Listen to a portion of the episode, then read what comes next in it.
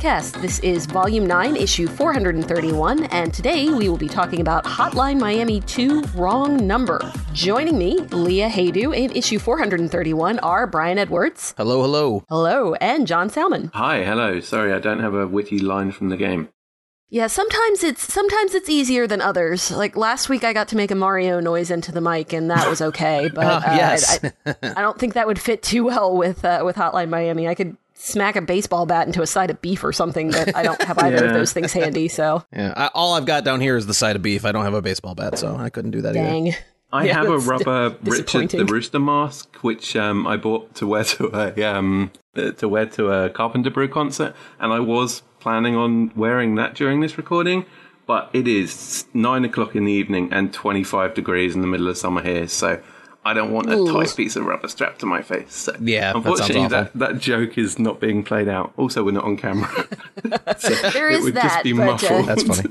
it's it's the thought that counts. Yeah. No, what you should do, since we are still in the middle of a pandemic here uh, in every in the everywhere. I was going to say in the United States, but it's not just the United States. It's literally everywhere. Uh, it's what a pandemic means, Leah. Um, you could just wear your your rooster mask as your face covering if you uh, if you have to go out for anything. I I think that's, certainly that's could. probably wise. I have thought about it. I could cut the bottom off it and make it into a pandemic mask rather than a full rubber gimp mask looking thing, but uh, I haven't got to that point yet. Well, we'll just have to see how everything goes. how, you, how you're feeling after the podcast. Hotline Miami 2, wrong number. This is your spoiler warning. Uh, we are going to be talking a lot about the plot of this game uh, because there's a lot of plot to talk about, uh, and it's probably one of the more interesting pieces of Hotline Miami 2. I also want to uh, issue a brief content warning. This is a really, really, really violent game, um, and we're going to be probably talking a, a fair bit about that. Um, there is also specifically uh, a lot of allusion, well, maybe not a lot, but enough uh, allusions to uh, sexual violence. Uh, so uh, just be warned that that is part of this game if you do decide to uh, play it. If you've already played it and you want to keep going, then you will probably also know that there is an option that is provided by the developers to opt out of the sexual violence scenes when you start up the game for the first time. So um, that is there. I don't know that that was actually there to begin with, and that uh, that led to the game actually not releasing in Australia. So um, I, I'm not sure whether that was a reaction to that or or not, but uh, it's there now. Uh, so uh, that that option does exist. Uh, so Hotline Miami one we covered in Cane and Rinse issue 150. That's some time ago. Uh, so uh, if you are interested in listening to the team's thoughts on the first game, uh, you can go ahead back and uh, and listen to that. I will also say that we are likely to have some spoilers in here for the first Hotline Miami because the plots of the two and the stories of the two and the characters of the two and a lot of things from the two are pretty heavily linked. Uh, so. You probably I don't know that necessarily a lot of people would be playing Hotline Miami 2 if they hadn't played the first one, but in the event that that happens, you know, I would recommend going back and playing the first one first and playing the second one second, as you do sometimes. Uh, Hotline Miami 1 and 2 were both developed by Dennaton Games, uh, which is primarily uh, two developers. Uh, there's uh, Jonathan Soderstrom and Dennis Wedin. Uh, they are credited with most of the most of the roles in the game. Actually, uh, they are the designers that are credited. They are the writers that are credited. Uh, Soderstrom also did the programming. Uh, so this is, uh, to my knowledge, really kind of the only games that uh, Dennaton are credited with. Um, the publisher, on the other hand, Devolver Digital, is pretty well known for picking up a lot of uh, little weird niche indie things, uh, and and this is one of the one of the bigger titles that I have have seen from them. I tend to like it, it's it's odd to think of a, a publisher having a, a particular style, I think, but um, the the titles that Devolver have picked up, especially recently, have have really kind of resonated with me. I like I like their style, so you can check out a uh, list of all of the Devol- Devolver Digital games on their website, or you know, just check out the internet. It's on there. Uh, so the music for this game is interesting because it is not a single composer. Uh, instead, it is a soundtrack. Uh, it is a uh, an actual list some of the uh, compo- or some of the composers and the artists are uh, from the first game. They they contributed to the soundtrack of the first game as well. There are some that are new, uh, but I believe the final total is something like uh, fifty or sixty tracks that were used in different places in Hotline Miami 2. So uh, there's there's quite a bit there. Uh, I wanted to kind of pause on the music for a minute uh, because I want to come back to that. But uh, just know that for now, uh, there is a lot of difference uh, between some of the tracks in how they were composed by the different artists here. Releases for this game, it originally came out on the PC in March 2015. Then uh, the same month, it actually came out, uh, I think about a week later, for PS3, PS4, and PS Vita. The Switch version was much more recent. That came out in August 2019, bundled with the original Hotline Miami. And only just a couple of months ago, in April 2020, the Xbox One version was also released. So you can play Hotline Miami pretty much anywhere. Uh, Hotline Miami 2 also pretty much anywhere. Uh, the reviews were kind of all over the place, actually. Uh, a lot of our correspondents from the forum, uh, who we'll hear from throughout the podcast, were not so hot on this game. There were a few reviews critically on both sides of the spectrum. Like there were some that gave it very high rankings of the, the 9 and 10 variety. And then there were some that were like fours and fives and did not care for it much at all general review scores that I found, Open Critic has it at a 74, and uh, pre shutdown of GameRankings. So you know, obviously not the most recent score, but one that was linked in the uh, in the wiki for Hotline Miami 2. Uh, they had it listed at a 76, which is, I believe, also the current um, Metacritic score.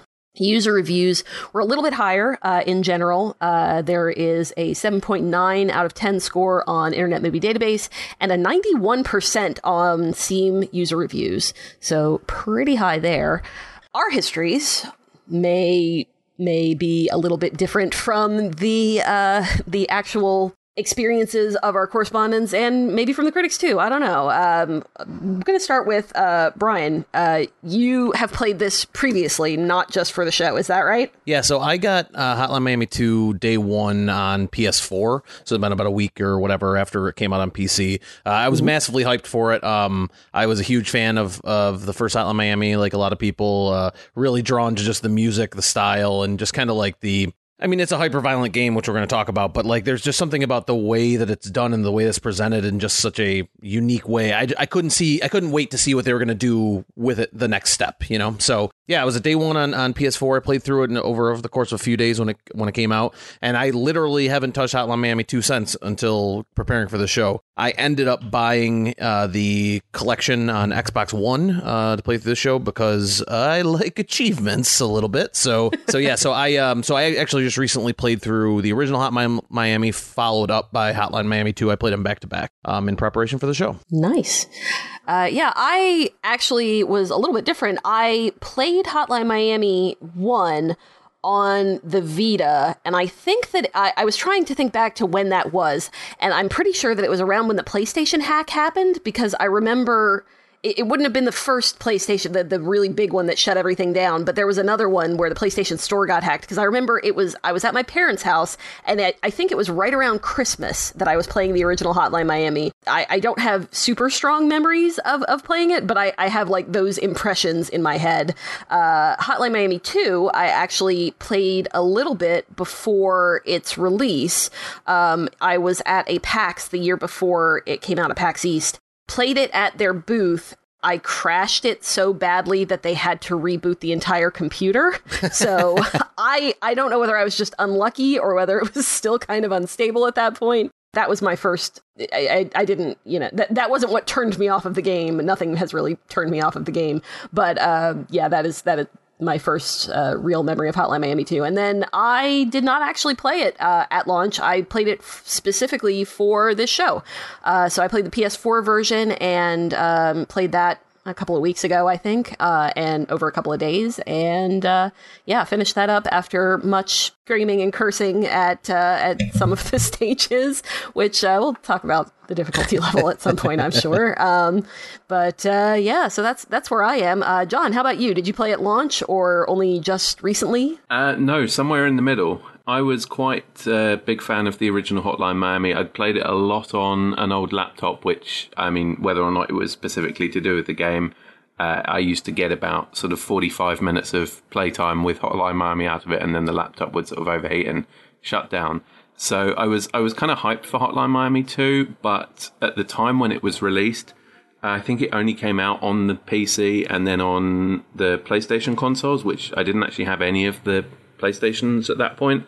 So I waited until I think about the next year. I think sort of mid 2016 was when I got my PS4 for the first time. Uh, I don't think I played it immediately. I remember playing Hotline Miami 1 again at that point uh, through a few times and sort of thinking, yeah, this is this is great. You know, I I liked everything that I'd seen and kind of heard of Hotline Miami 2 at that point. Like the soundtrack was everywhere, and I was quite into a lot of the bands that were on the soundtrack. So I remember listening to that repeatedly um, weirdly enough, without actually having played the game. And I did finally get round to it, I think about a year later. I mean, I'm looking at trophies and stuff.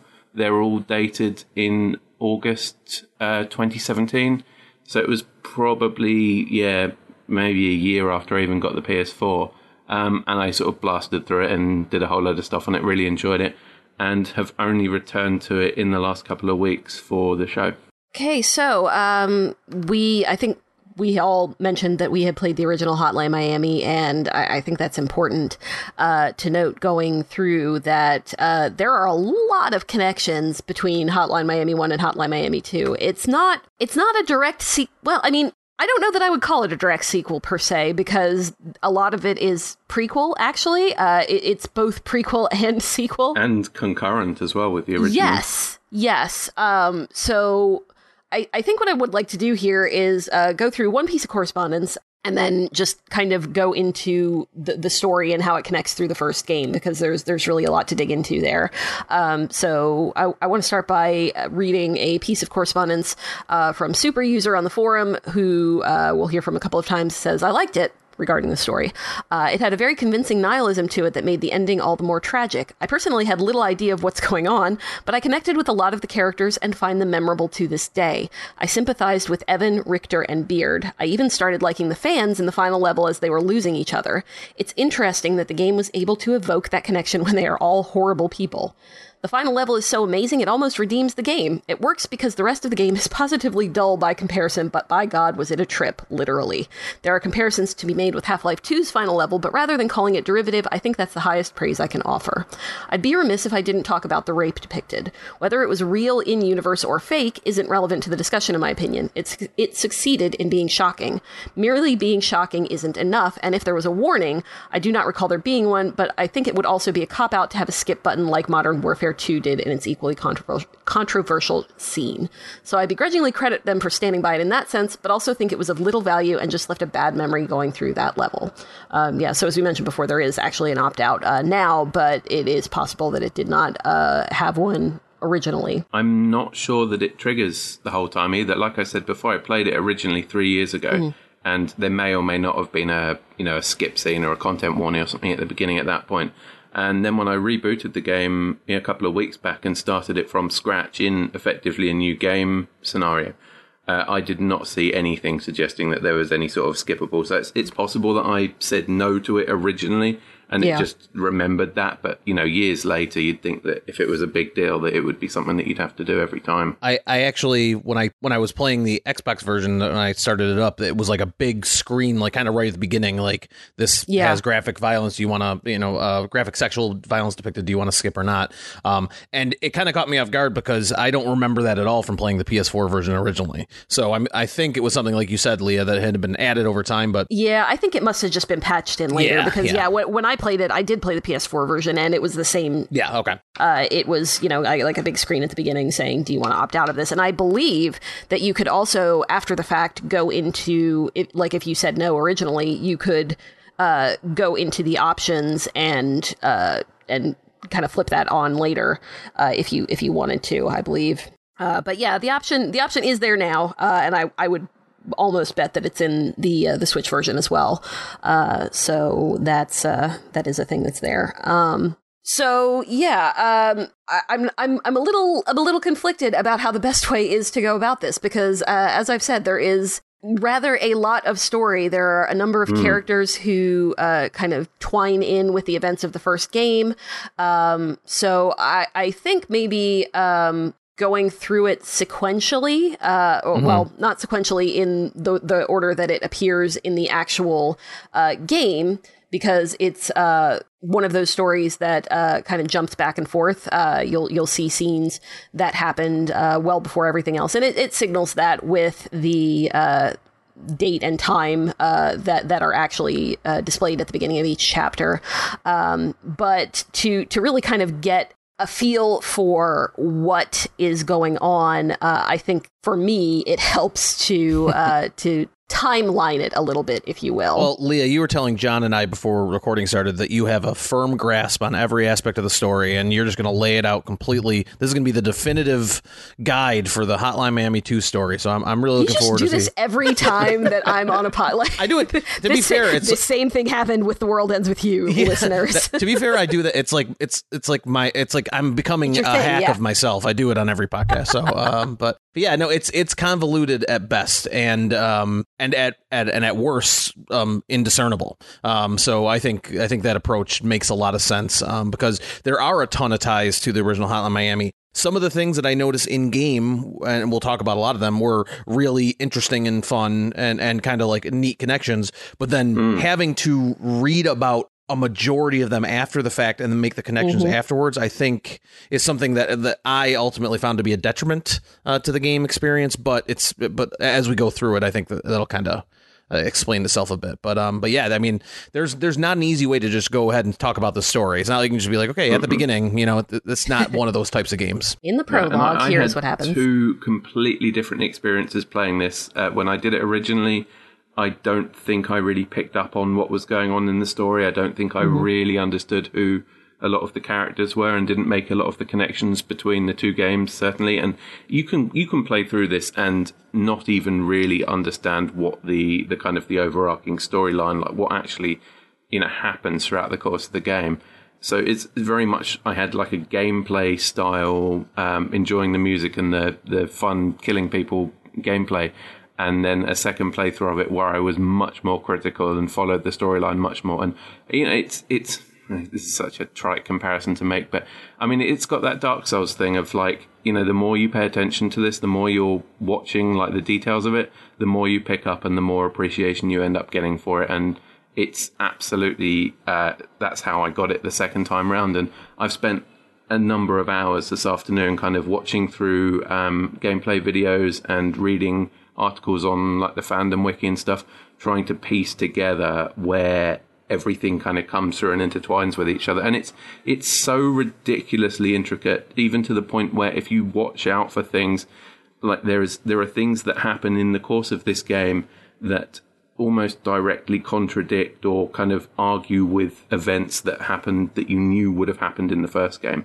I can I can think of like at least three examples of things that shouldn't have happened, but are, are shown to have happened here, which also, I guess, ties into the fact that there's a lot of weird sort of ambiguity in this of mm-hmm. you've got at least two characters who you're not really sure whether the things that they're doing are kind of real or imagined. I mean, there's there's certainly at least one sequence that's very obviously like a a bad dream that's happening in a character's head that makes no sense. So yeah, it's I mean, I, I love the weird um, intricacy and the detail that's built into everything here, but I understand why a lot of people just wouldn't have picked up on anything and just played it for the playing. The tricky thing, I think, is that most, if not all, of the characters that you meet throughout the game are unreliable narrators like mm. for for various reasons like some of them are you know, just dealing with post-traumatic stress some of them uh, maybe have other types of mental illness some of them are literally on drugs mm-hmm. some of them you know it, it just there's a lot of reasons that you might not be able to trust the, the narrative if we are to think that we are seeing if, if you go into a level and you are putting yourself in the in the place of the protagonist or the the playable character then you know if you're trying to see what it is that they see then sometimes and, and the the final level is probably the, the best example of this you know you, you can't trust exactly what it is that they are seeing and that they are showing you. Um, so I, I don't I don't know if that's just an easy out for things that don't fit into what happens in the first game, or you know, if if that was actually intentional. I, I my guess would be it's probably somewhere in the middle. But it's it's interesting to think that like probably none of what we see these people do is is 100% what literally actually happened um, in in that world just a really super brief synopsis of the first game, um, just so you kind of know where we're coming from here. So for for the bulk of Hotline Miami One, you play as uh, Jacket, who is the character that you see most often with the the rooster mask on. The the general idea behind it is that there has been a um, a Russian takeover of the United States. Um, and as a result of a war in the 80s that we lost. The general idea is that there is a uh, an organization called 50 Blessings that has been giving uh, has been giving Jacket these directions by uh, by leaving him messages on the phone. And as you find out through the uh, the the storyline, main objective of that is taking out the Russian mob in in Miami primarily. Not to not to go too deep into the story of one because obviously there was already a podcast about the first one, but is it obscure story in the fact that you could also have played the first one without getting almost any of the Russian storyline? Yeah, uh, I mean you mm. know that they're Russians you're going up against, but the only way you get the 50 blessings in that part of it is by literally pixel hunting at every level for, mm-hmm. to collect the letters to get the password for the door. So there's there's a history there of having you know like subtext be it subtext under subtext under subtext until to kind of reveal each layer. Yeah, yeah. for sure. I think you know there's a lot to be said for the idea that the story of Hotline Miami One on its own doesn't explain very much at all, whereas most of what happens in that game is explained by backstory that's told here. Um, I think the you know the heavy implication is that the Cold War in this universe has kind of escalated beyond the point where it did in our own, and it's it's turned into an actual physical conflict in uh, Hawaii between the US and the Soviets. And after uh, some events that you kick off here in this game in 1985, the Soviets drop a nuclear bomb on San Francisco the next year and destroy it, which is then followed by a long period of um, sort of there's like a, a, weird ceasefire, but there's also uh, lots of protests and heavy Russian uh, anti-Russian uh, sentiments, uh, which is then what becomes uh, you know what forces this this organization, the Fifty Blessings, to kind of uh, you know to grow in power and to start effectively what they do in Hotline Miami One is trying to stoke the fires of you know the anti anti Russian sentiments to uh, you know to kick off more physical violence and you know ultimately seem to be very successful in that uh, you know in that endeavor, which is then you know covered by most of the events here. Yeah, I um I did not pick up on most of the 50 blessings stuff. Uh, the when with my actual playthroughs, that a lot of that was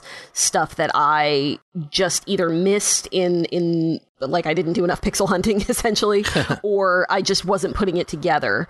Um, I, I for me personally, and I'm curious to see if you guys feel this way as well, um, considering that you both played it more than once. I felt that the style of the game is almost a detriment to the story.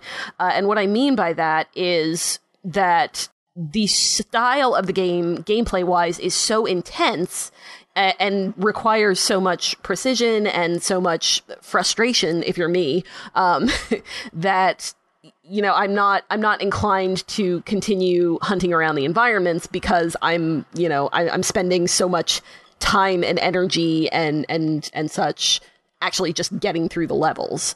Uh, I, I'm not sure exactly what that means with regards to like I, I don't necessarily think that it should have been easier, but also I, I'm I'm not sure what that balance is. Is that something that you guys feel got better with a second playthrough, or is that just is this just a me problem? No, I think No, I think I think you're right on the money there because there is something. Th- this game has a ton of story and a ton of things that it wants you to discover, but like the the design and the style of the game kind of leads you to want to sprint through everything a little bit you know mm-hmm. um it, it's it doesn't really marry the gameplay with the story in a way that, that i don't think they support each other very well and maybe this is just me. I might be an impatient, stupid, selfish American, but like when I would get done with one of these crazy hard levels, like like my instinct is like it's giving me like a score, and all the things I'm just like slamming on X as fast as I can. You know, let's get through this. you know what I mean? And you can't skip the cutscenes or anything, but like it, it, does have a weird pacing issue to where it's like breakneck pace to then like slow as a crawl and then back and forth. So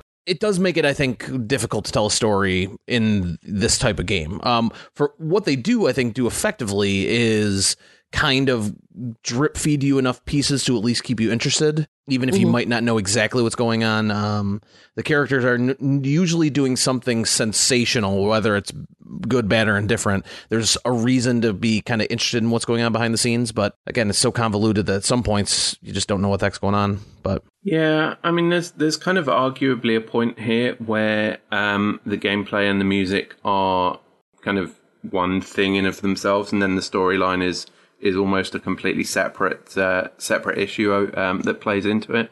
But there's, I mean, there, there, are a lot of scenarios here where it's you know very uh, heavily foreshadowed in the story that what you're doing is uh, you know effectively a suicide mission. You're one man sort of charging into a, an area and killing sort of 40, 50 people who are, who are sort of holed up in their hideout, and to the point where the the missions in Hawaii with uh, with Beard uh, some of those missions are, are, literally told to you by your commanding officer that it's a suicide mission that you're not expected to survive. So the the gameplay being difficult and frenetic in some way makes sense with what you're actually trying to do. Like you know, games like Call of Duty and things are uh, generally first person shooters are not accurate portrayals of how war happens. You know, you don't have these situations where you've got one super soldier who, you know, takes out thousands of people and you know, shrugs off bullets and sort of, you know, pops a pack of bandages open and is, is absolutely fine. Like the, the difficulty here feels more kind of, um, I lost the word I was trying to think of. Um, yeah, the difficulty feels a, a bit more uh, suitable for the scenarios that your your characters are putting themselves into. And it, it is supposed to be difficult, and it would be a you know a near impossible task to uh, you know to accomplish. So I mean, on that I give it maybe a little bit more credit than I think a lot of other people do, but it is also, you know, we'll, we'll get onto the gameplay at some point and discuss that. So we've mentioned a couple of times that the uh, story, if you were to put everything in chronological order, uh, starts off in Hawaii in the mid 80s, where there is a group of soldiers who are basically the the best of the best. You know, they are they are considered to be these these super elite soldiers uh, who are given some pretty tough assignments, and a number of those assignments are ones that you, as the player, will uh, will go on. Uh, primarily as um, the soldier who shows up in the first game as a uh, as a character called Beard. Um, he's uh, kind of the guy you see him if you if you've seen the art for Hotline Miami 2, the uh, the kind of cover art. Um, he's like the red haired guy with the with the beard, appropriately enough, um, and uh, you he is one of the only survivors to get out of the uh, kind of final suicide mission that he uh, that he is sent to by his commanding officer in in Hawaii. I had a tough time with these missions. Um, I found them to be some of the hardest ones. And I think that was probably because we're going to get into gameplay a little bit here. I guess they, they really do go together uh, when, when we're talking about the specific characters, because the characters, um, more or less, all have different uh, kind of combat styles um, with, with a lot of shared DNA in there. But uh, there, there are different um, kind of restrictions as well as different pros that they can they can utilize. Um, but yeah, so uh, with uh, the soldier beard, uh, you select a weapon going into the mission, uh, and you can switch back and forth between that weapon and your knife at any time. But also, once you run out of ammo, you cannot pick up another weapon. You have to find an ammo crate somewhere along the line and uh, and refill yourself. And I found that to be pretty difficult.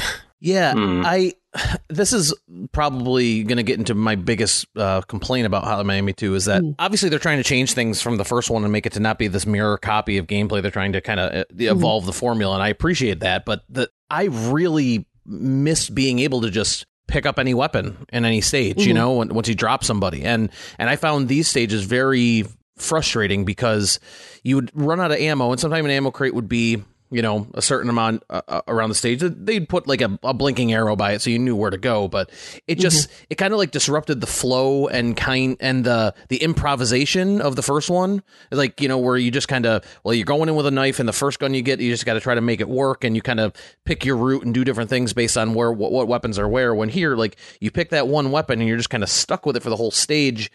It kind of took away like just a little bit of the gameplay variance for me. And um mm. and so yeah when we when it would show those dates you know at the front and it would say Honolulu Hawaii which is where these these um or you know Hawaii Hawaiian Islands where these uh, stages take place I always kind of get a little bummed out cuz I felt like I was going to be pigeonholed into one style of gameplay. Yeah I mean I think it's worth pointing out that these are probably the uh, the worst offenders for that specific thing that you're talking about of you know, not giving you any abilities with your character, pigeonholing you into a weapon, and they are also, like I think, notoriously long and difficult stages here. And it, again, it it does kind of play into the storyline, the idea that you're uh, essentially one person storming uh, a Russian military base. So they are they're big areas. Uh, they tend to be filled with a lot of enemies. Most of the enemies are armed, which is one of the major complaints that is drawn against the gameplay here.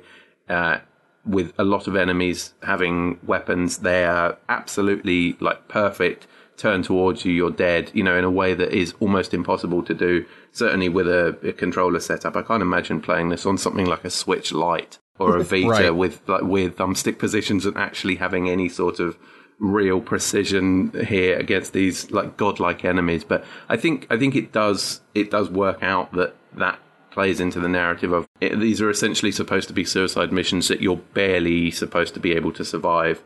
Um, fighting against literally armed soldiers, but it, it completely changes the the gameplay format of the first game, which was very much sort of combo based, drawing enemies out and sort of getting into a small area, taking them out, throwing a weapon, quickly getting in before your combo resets you can't really do that here. I mean, certainly these levels in in particular are very much more placed around um, around gunplay, which unfortunately for me and I think for a lot of other people was not the high point of the the Hotline Miami gameplay. They're sort of shooting someone from half a screen away, and the other problem here is because the screens all scroll quite a lot uh, so many times you're getting shot by enemies who are off screen or charged by somebody who you, you couldn't see because they were off the edge of the screen. And that's, I mean, that's a constant problem that happens here, but the Hawaii levels are by far the worst offenders for, for it. For sure. And there's a lot of big open space in that area too. So, um, what, what you would traditionally associate with a Hotline Miami style game is, you know, close quarters in these kind of apartment buildings or these towers where you're going up levels. But in some of these, uh, these uh like war like soldier levels you are just like like the one was just kind of like this big open parking lot and like with like these oil kind of refineries in the middle and like i would just find myself getting tagged from across the screen. I mean just i was stuck f- on that level yeah. for so long. I want to say that, that was probably re- the one that took me the longest. Yeah, I, yeah, on this recent playthrough i would say that's the that is the level that i got the die 1000 time achievement finally you know because it like it popped during that level. I'm like that makes sense. I mean i must have died 150 times on that level level before, you know, or whatever. And yeah, it just, and I think one of the correspondents uh, says it here is that it, it, that the shifting of difficult but fair to difficult but unfair like really that's where i felt that the most in this game and i think it's a really valid criticism because it's just it just like you know you think you have everything mapped out and good and then there's a there's a, a guy you just didn't even see that uh it's just yeah i'm getting mm. frustrated talking about it now so, uh. no, and it's the other slightly unfortunate thing about it is it plays into the um, you know how much the soundtrack works because you know I absolutely adored basically all of the music in the original, all of the music here. But you know, no matter how much you love a song, if you hear it looping for 40 minutes, Yeah. it's Yeah. definitely going to start going sour on you. And that's that's a disappointment for me. I, I agree with that. Yeah. Um, I, I, for the soldier specifically, the, the Hawaii levels, I- think that the reason I was not a fan of the, the restrictions in that particular level was that if you were a soldier, um, yeah, it makes sense that this would be very difficult to almost impossible. But if you were out of ammo and there are just guns all over the place, you're probably not going to run around just looking for the ammo in your specific gun. Uh, now, when it comes to one of the restrictions that I did like, this is jumping forward a little bit, but he's a character that shows up in the Hawaii levels as well, so uh, not too much, uh, is the writer, actually.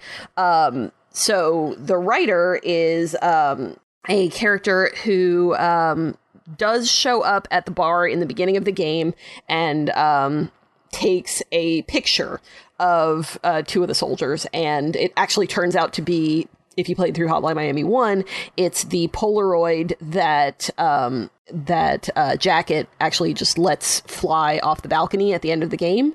That's that's that Polaroid, uh, and when we kind of see catch up with him and see you know what kind of the, the repercussions of, of his actions through this game um, that that picture kind of comes up a couple of times so clearly they are they are assigning importance to it but um, the writer um, is not someone who you would expect to be able to do a whole lot of fighting so he actually cannot pick up guns most of his attacks are by default non-lethal but when he picks up a gun instead of actually equipping it he'll just pull the magazine out of it. And i think that that's i really liked that. That because i mean that makes sense. You know if this guy is is a reporter or is you know not he's not a combatant like at all he probably would not be as comfortable with using these kinds of things and and might have more of a reaction to you know not actually wanting to kill anybody and uh and you know using his hands instead of uh, instead of actually just mowing everybody down Yeah, I like the I like the writer Evan a lot. He's one of the characters that probably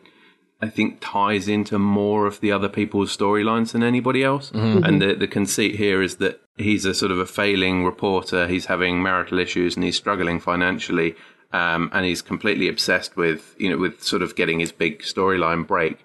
Uh, so his his angle here is he's trying to write a book, I believe, centered around the uh, the events of Hotline Miami One, the seemingly sort of random, uh, random and brutal killings that Jacket has committed in the first game.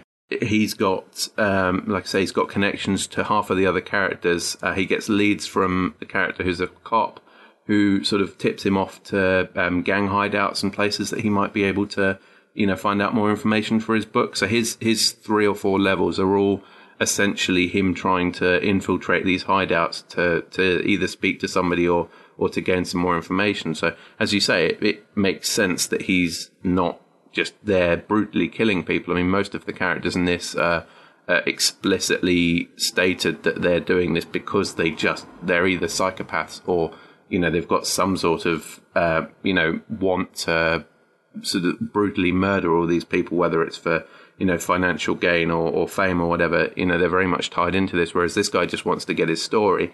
Um, and yeah, I, that's I found his scenarios where he would he would actively de-arm the guns and stuff that he found, and that would increase your combo meter. That was like an extra thing, so you could you could hit the guy, knock him down. It would give you a you know a times two, and then grab the gun that's on the floor and unload all the shells out of it, and it would it would knock up to times three. So that became kind of really interesting for for sort of score chasing and increasing combos, which was something that I found a lot of the other uh, scenarios in this were much more difficult, as we talked about with the you know the Hawaii levels. It just doesn't really play into that fluidity feeling. But this guy, this guy worked out really well, and I, yeah, I, I think he's probably one of the most interesting characters in it. And he even has, I mean, some of the other ones have things that happen um, depending on your actions, like minor changes to them. But this guy has a he has a completely different ending. He either he gets to make a choice in one of his last cutscenes between, you know, his, his wife's basically saying, you know, it's either it's either your family or your work, and you can choose to either pick up the phone and talk to her or go and uh, go and use your typewriter, and it then plays out differently in the final cutscene. You either see him uh, working at his desk or you see him at his at his table with his family. So that was it was kind of an interesting interesting choice to make in a game like this, where you wouldn't really expect there to be these subtle differences. He's also probably the only redeemable and likable character too. Um, where I struggle. I mean, the the first game. Don't get me wrong. There's nobody to like in that one either. But you were playing from the point of like one base essentially one character's point of view the entire time and this one where you're swapping back and forth like it maybe when i when i would see a, a, level where i was getting to play as evan again like i like that was a guy who i wanted to succeed you know i wanted him to you know work things out with his family to get his story to you know and and while, everybody else was just kind of you know like starting another murder carnival um so uh, yeah, it did definitely. I would say the most nuanced character that they had in the game. It's worth pointing out that he can be turned into, as you call it, a murder carnival. Um, the only only way that you can actually kill people with his playstyle is if you've knocked somebody down onto the ground. You can then go and do the execution that you you would normally do if you'd um, you know if you'd downed a character with a door or punched them. And if you do that with him a couple of times, he goes into what I think is referred to as rage mode, yeah. where suddenly he can start using weapons and, and guns, and it kind of it's I think it's pretty much implied that you know this is a bad thing that he's doing. Like the screen starts to get staticky and yeah, start, and kind of red actually, around yeah, turns the all yeah, turns all red. I actually I did that on accident mm. this last playthrough, and he like he he picked up the baseball bat next to the guy and just like was kind of it was like that scene you see from a lot of hyper violent um, like mobster movies where he takes like one swing and then another swing and then he starts just swinging, keep like not stopping kind of thing, and it was it was yeah. fairly disturbing. Yeah. And then and then of course I turned a corner and got instantly murdered by somebody. so it, it restarted the level and I got to be a good guy again. So that was that was that made me happy. But it's a weird dichotomy where most of the game in the levels and stuff, so the ninety five percent of the levels, you're actively encouraged to be as brutal as possible and murder people as much as possible. But in the one scenario where you get to make the choice not to, it feels way better not to. I think it's because it's it's trickier almost. Like it's it's not that there is no challenge to this, because obviously there is. Um, but uh, yeah, I don't know. It uh, it's it's a different kind of challenge. Mm. The group of um, of soldiers that we see in the beginning, who include uh, Jacket from the first uh, from the first Hotline Miami. He is the other. I, I, is it just the two of them? Correct me if I'm wrong here. It is just the two of them that actually escape. Yeah. Uh, yeah, the other two get killed. I mean, the colonel, uh, the colonel gets away in the end, but he doesn't get sent on the suicide mission. So yeah, the other two, I think it's Barnes and Daniels, are also called Scarf and Dreadlocks or something like that. Yeah, they they both die in the the I think it's a power plant takeover. Um. So uh. Yeah. So the um the connection to the um, to Hotline Miami One here uh, leads us to both um, the character who we see a relatively minor. Well, I, I guess he's a minor character uh, that we see in kind of the the first prequel chapter. Who is uh, an, an, actor, uh, as we find out, uh, and it also goes to uh, the fans, who is who are a group that are kind of dedicated to um, just kind of recreating some of the things that happened with Jacket in Hotline Miami 1. Um, these are probably the, the I don't think that I can actually say that they are probably the most irredeemable people in the game because nobody's a good person in this game. Like it's, it's yeah, just not the, the cop and the actor are also pretty bad on their level. Yep. Russian mob boss guy's not great. the henchman guy's not too bad, and the guy who's uh, taking care of his mum. I guess they're not terrible, but yeah, I mean it's it's kind of a race to the bottom with these people. yeah. yeah, you're either not... a serial killer or a psychopath, or someone yep. who's killing random people just because they kind of want notoriety out of it. So um, both of these, uh, and and in fact, most of what is not the the actual prequel, Hawaii prequel, takes place in uh, 1991.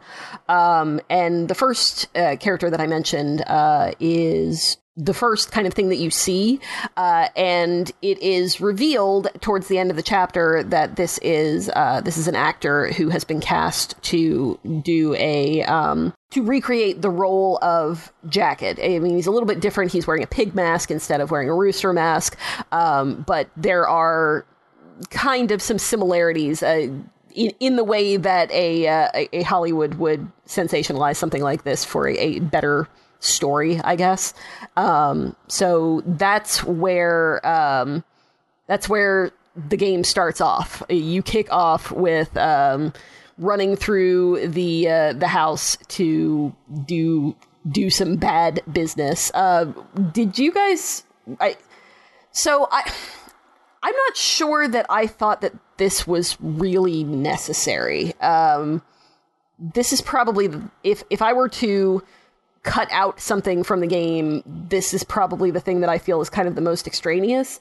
Uh, and I'm curious to think to know if uh, if you guys liked this bit or thought it fit in really well or added really a lot. I struggle to sort of conclude in my head how this does actually fit in because I mean, as you say, you get two scenes with this guy, mm-hmm. or two playable scenes and a few cutscenes. So he's, as you say, he sort of starts off in a tutorial style section, which then the camera pulls back and reveals it to be a film set. Uh, he then has a very odd section where he appears to be on a talk show and is supposed to be talking about his movie, but is saying some very questionable things that I think is, you know, very specifically designed to make you question whether or not the movie thing is real or whether he is actually a psychopath committing these actions. And mm-hmm. his mm-hmm. sort of justification for it is that he's pretending that it's a film set. And then he has another similar sequence where he gets arrested and fights his way through a police station, only to be, I think it's implied that he's shot in the film, uh, which is supposed to be fake, but it's a scenario where the gun ended up being loaded and he was actually shot for real, but on this film set. There's nothing that really concretely tells you either way whether it is is actually a film that has eventually gone wrong or whether this guy is a serial killer psychopath who is doing this um, under the delusion that you know he's actually an actor or that he's famous. But I mean, there's there's some kind of telltale signs that go either way. I think the after his scene finishes, it cuts to the vigilantes, the four vigilante guys, mm-hmm. watching the film on the TV. So I've yeah, I may I struggle. It, it kind of goes both ways. But I mean, there's another character who is very similar sort of position of clearly having some sort of a psychotic breakdown later on, mm-hmm. and it is also shown off with his delusions that he's actually on a film set at one point, and other delusions that he's receiving phone calls telling him what to do. So, yeah, I, as you say, it is kind of extraneous, and it is only really two scenes that sort of function as the beginning of the game that really just introduces you to the other characters and it, I think is specifically designed to sort of sow seeds of doubt in your head of this game is uh, you know being told by unreliable narrators. We're not really sure what's real and what's not, and you know it ties into a, a large um, underlying theme of the whole thing that is based around you know people in positions of power committing atrocious acts and somehow managing to convince themselves that it's okay and managing to get away with it with various degrees of success. That's more eloquent than I could ever put it, um, because I was I was honestly just confused by by these segments. This game attempts to say a lot of things, whether outright or or kind of uh, you know between the lines, but th- this particular set of scenes did not seem to fit for me. Like it was an inch like some of the the levels were kind of either you know fun or interesting or like uh, fun that's such a weird word but the you know like it just was a, a, new scenario with which to run around with a guy and and you know kill some faceless dudes but like when it came time to actually explain it, it didn't really seem like they had anything to say about it. It just kind of was. Mm. And maybe that's the mm. point, And I'm just a little dense, but like that just didn't, it didn't mix. Cause I could find, even if it's convoluted with every other character and every other sequence of events in this game, I could kind of draw some lines in my head and be like, oh, this is what they were trying to say here. this is the point they were trying to get across or the story they were trying to tell. When, when it comes to him, I just, I just don't If, if there is something to tell there, I completely missed it because um, it just it didn't seem to, to to fit in with everything else. I feel like the biggest kind of message that they're trying to impart here is that this guy is uh, very similar, assuming that things are are actually fake. Uh, you know, the movie set and the phone calls and things are fake, and it's a delusion that some sort of psychopathic serial killer is having to convince himself that he's not actually committing the crimes right. that he is. Uh, it ties um, almost exactly the same in with what the police character that we're going to find later is. And the, the parallel between the two, I think, is that this guy is potentially, you know, just a, a disgusting psychopath who's doing these things and sort of manages to get away, get away with it for a little bit.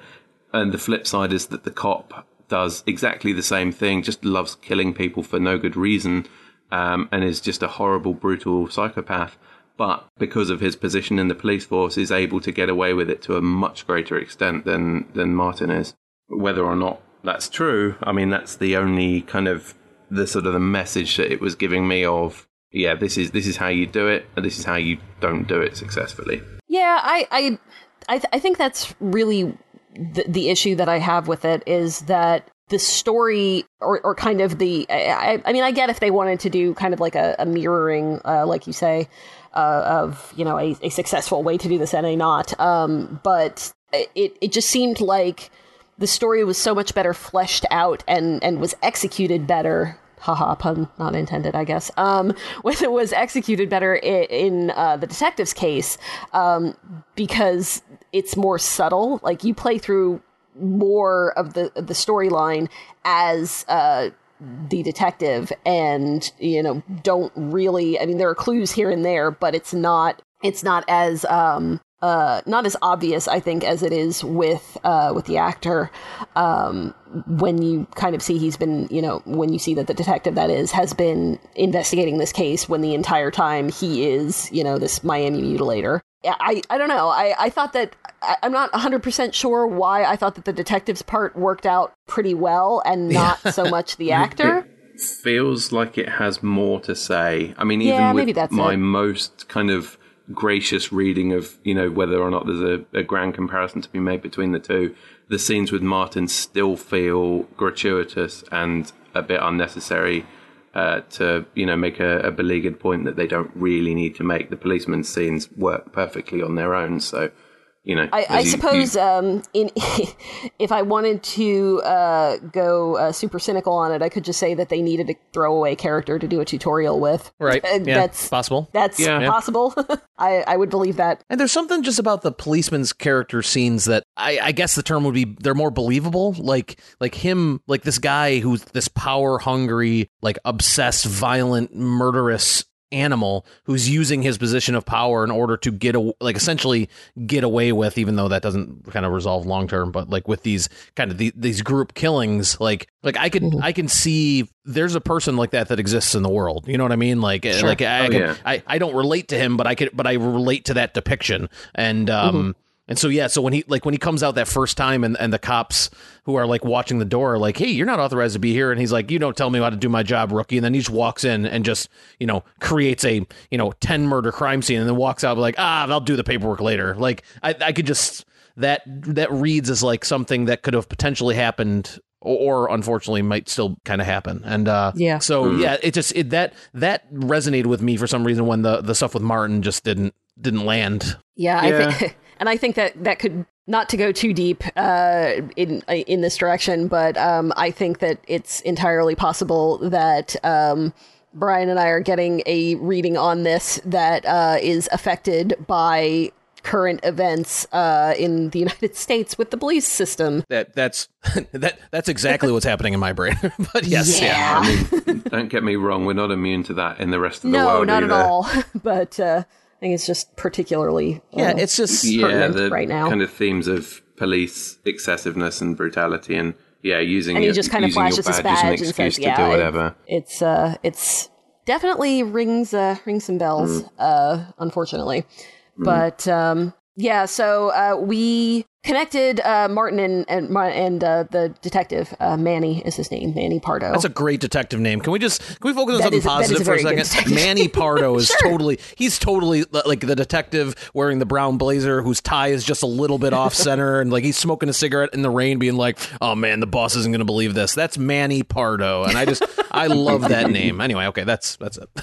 Uh, according to uh, fun fact, according to the Hotline Miami wiki, he is named after a Florida cop who went on a three month month killing spree in 1986 in which he killed drug dealers exclusively. Oh, yeah, I can believe Yay. that. like I said, that's that's from the that's from the wiki. It does not have a citation, but uh, it's it's interesting, I can, and I, can I believe, believe that. It connected also to both the uh, the prequel setting and the current setting, um, because we do see the detective uh, investigating these these events at some point. Are the fans who I, I briefly mentioned previously, and these are just people in masks uh, who are really into the idea of um, recreating some really awful stuff. Um, so I, I, I don't. I don't feel like we get a really great background on them, and, and, I guess maybe that's kind of the point. They just kind of form a gang. This is where we see the um, more of the the kind of mask um, dynamic or the mask mechanic that is um, that the first game really revolved around. Um, most of the characters in this game don't wear the masks to give them the different abilities, but here you do have uh, kind of a limited uh, number of ways that you can utilize that particular uh, mechanic. I personally, uh, of the four of them, well, I guess there's five because there's one that is actually two people, but um, there's uh, so there's Tony who is the tiger, haha. Um, you have Mark who is the bear. You have Corey who is the zebra, and then you have Alex and Ash uh, who fight together, and I found them to get to be really difficult to kind of get a hold. It's a cool idea, but mm. I did not. I did not do very well with them. I liked Tony personally for, for yeah. when I had a choice. Mm-hmm. Tony, uh, his gimmick is that you um, you can't pick up weapons, but your punches are actually lethal. So um, you you don't have any long range capability. But I found myself doing a lot of the stick your head out for a second and make them come after you, and then just as they come in the door, just punch them all down. There's something super satisfying about just like running quick into the room and then backing out, and like these three guys with you know machine guns turn the corner, and it's just like punch, punch, punch, and it's just like like they fly across. Like that's there's that's unarguably hilarious and entertaining to do uh, while playing. I ended game. up holding up in places where like there would then just be a pile of corpses. it was it was comical in a really dark way. Yeah, I think yeah. that Tony in the first game, um, somebody did, and I believe it was him or the the Tiger Mask. You could eventually get an ability where the doors would be lethal, uh, and I used that a lot. That's not a thing in this game, um, but I I do like just being able to punch things and have them stay down. I mean, I think that this character with the tiger mask is directly taken from the first game. I think mm-hmm. the tiger also had the lethal punches. I think the one with the I doors so. that you're thinking of might be the horse character. Oh, maybe horse mask, maybe. But I mean, they they obviously know that this is a satisfying thing to do because they then it just absolutely ape this ability for I think at least two or three of the other characters later on have the choice of having lethal punches. Mm-hmm. But I mean, yeah, these these chapters with the fans I think are probably the ones that uh, gameplay wise I enjoyed the most because they are, you know, canonically trying to ape exactly what happened in the first game with Jacket. They're going to sort of random hideouts of, you know, low lives and gang members and drug dealers and stuff mm-hmm. just for the sake of going in and killing them. So you have that same like dingy abandoned apartment block setting that the first game had with the characters with the choice of masks that feels very reminiscent of, of what happened in the original. So I think, yeah, definitely these were not sort of you know in terms of I like these characters, but gameplay wise, just the the way that the levels work out with the music and everything tying in uh, mm. was probably some of the most satisfying bits. And it's a, it's kind of a cool conceit to have instead of one character picking different masks to be able to play as four different sets of characters, yeah. and mm-hmm. it plays really nicely into their final level where uh, I think you don't really understand as you go into it, but you play through a, a tower block with four different floors, and each floor that you go up, you play as each of the different characters. Mm-hmm. Whereas in the previous few levels, you'd pick and you'd play as Tony for like three floors or something, and you could just stick with one character and do it. But this last scenario with them, you're forced to play as each of the 4 mm-hmm. um, the four characters, which works out yeah. cool in both gameplay wise because you may not have played as one or two of them before and then ties their storyline together well. I liked playing as Alex and Ash a lot. The only mm. thing I didn't like is that it gives you so much more surface area to get shot and to get killed. Um, so what I found is that like I kind of enter a room and then try to get back around the corner, and just one of the two of them would get either hung up on a corner or just not take long enough, and I found myself being dis- uh, discovered. But I I did like the idea of being able to like kind of two actions at once and it was challenging definitely made it more challenging and that last mm-hmm. level where you're forced like you were just talking about Jon where you're you're forced to ta- uh, to play as each one of them up the up the levels um, that was a very challenging level but when it when I was doing yeah. it well it was like I felt I felt pretty powerful. You know what I mean? Like I felt like I was really in the zone. But then there would be some times where I'd walk into a room and there would be all of a sudden you'd get the aggro from three enemies, and I would just like run screaming, both characters looking around in different directions. Like I had no idea what I was doing. So it was chaotic, but I but I did enjoy playing as the fans. Pretty much, you know, pretty much the, the most of any of any of the other gameplay segments. Yeah, Yeah, I, I would agree with that. Uh, yeah, it, the the Alex and Ash thing. Um, I don't think can they actually pick up other weapons, uh, or is it just you're stuck with the chainsaw and the pistol or whatever it You're is, definitely the- whatever stuck gun with it the is. Chainsaw. Yeah, I think it's. I Yeah. think you're stuck with a pistol too. Um, but you're definitely definitely stuck with a chainsaw. If the pistol runs out of ammo, you can pick up another Oh, you can? Okay. Or you Gotcha. can pick up another gun. I'm not sure if you can pick up a, a melee weapon with Ash. There, But there. you can certainly exchange the guns. I had a moment in that last level playing as Alex and Ash where where I knock somebody down and Alex is I think it's Alex has a chainsaw and is chainsawing the guy on the floor and then a guy came around the corner and I'm shooting at them while the chainsawing's happening and I you know it was just one of those things like like I don't know why I'm giggling at this mayhem but this is this, this I believe there's a trophy for that, a hilarious. trophy Yeah. slash achievement for that. Um, if you are uh, chainsawing a character, uh, or if you're chainsawing an enemy with one of them, and then the other one shoots, I think, two enemies while you're doing that, then Yeah. you, you get an achievement for it. I Yeah. did not get that achievement, but I saw that it was there. All right, so um, the other kind of um, arm, I guess, of the uh, of the storyline is that you actually do play as kind of the uh, other side, uh, if you will, uh, which turns out to be uh, characters from the Russian mob were targeted in the first game by the um, the Fifty Blessings crew, uh, and and specifically with, by Jacket. Um, and here, um, it's it, it's a little bit different. Um, you. Jon, you want to explain this? You you're you're you've done a lot of research, and I feel like I don't have a solid handle on on uh, on the Russians. Yeah, okay. So um, the combination of Hotline Miami 1 was Jacket killing the Russian mob boss uh, in the final level. And in Hotline Miami 2, a couple of years later, his son has now taken over the, I guess, the, the crime empire and is uh, basically in the same position that his father was previous. So you've got a two sets of levels here where one of them is you playing as the son, which is they are basically the final set of levels in the whole game, so we'll probably leave those for the moment. Um, and the other set is you're playing as his sort of henchman or his right hand man, who I think you get this pretty early on in the game. I think it's, you know, very, very early compared to some of these other things.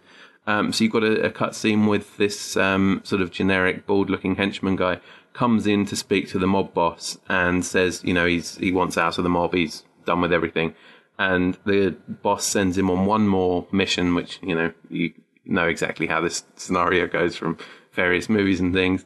Um, he goes off, he does his mission. At the end of it, I think he's planning to you know sort of leave town with his girlfriend.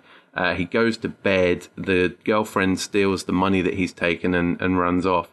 And the henchman then comes back to the the sort of the mob and ends up in a um, in a in a small room in one of the clubs sort of drowning his uh, you know his sorrows. Uh, at which point the the fans are in the process of um, storming the the hideout that they're in, and they end up killing the henchman. I think in a scene that happens technically before you've actually played as him. All of this stuff happens sort of out of out of time order. Oh, is out that of right? Yeah, that order. makes sense now. Uh, yeah, I, I didn't make that connection to right now. You're absolutely right. It does happen beforehand because I was trying to because they kind of linger on that kill a little bit, and I was wondering why is that significant? Absolutely, yeah. Sorry, I just it, it's it's awesome when you're recording a podcast on a video game and then you come to a realization about one of the key points of that video game. So sorry, continue, Jon. That's cool. And then that that further ties into the, the when you're playing later as the mob boss, the son, who at the point where the fans are beating the henchman character to death, the mob boss rings him, also in kind of a sorry state, and asks the who he thinks is the henchman, you know, if he's if he's done if he's actually quitting. The fans at this point have got hold of the phone, so they learn from the the mob boss the location of their actual hideout, and that's when they decide to go and storm, you know, sort of a large target rather than the the crack houses and stuff that they had previously been taking down. So their final level and the the mob boss's final level are both in this this large gang hideout that that they get tipped off to because they've just killed the henchman character. Whew.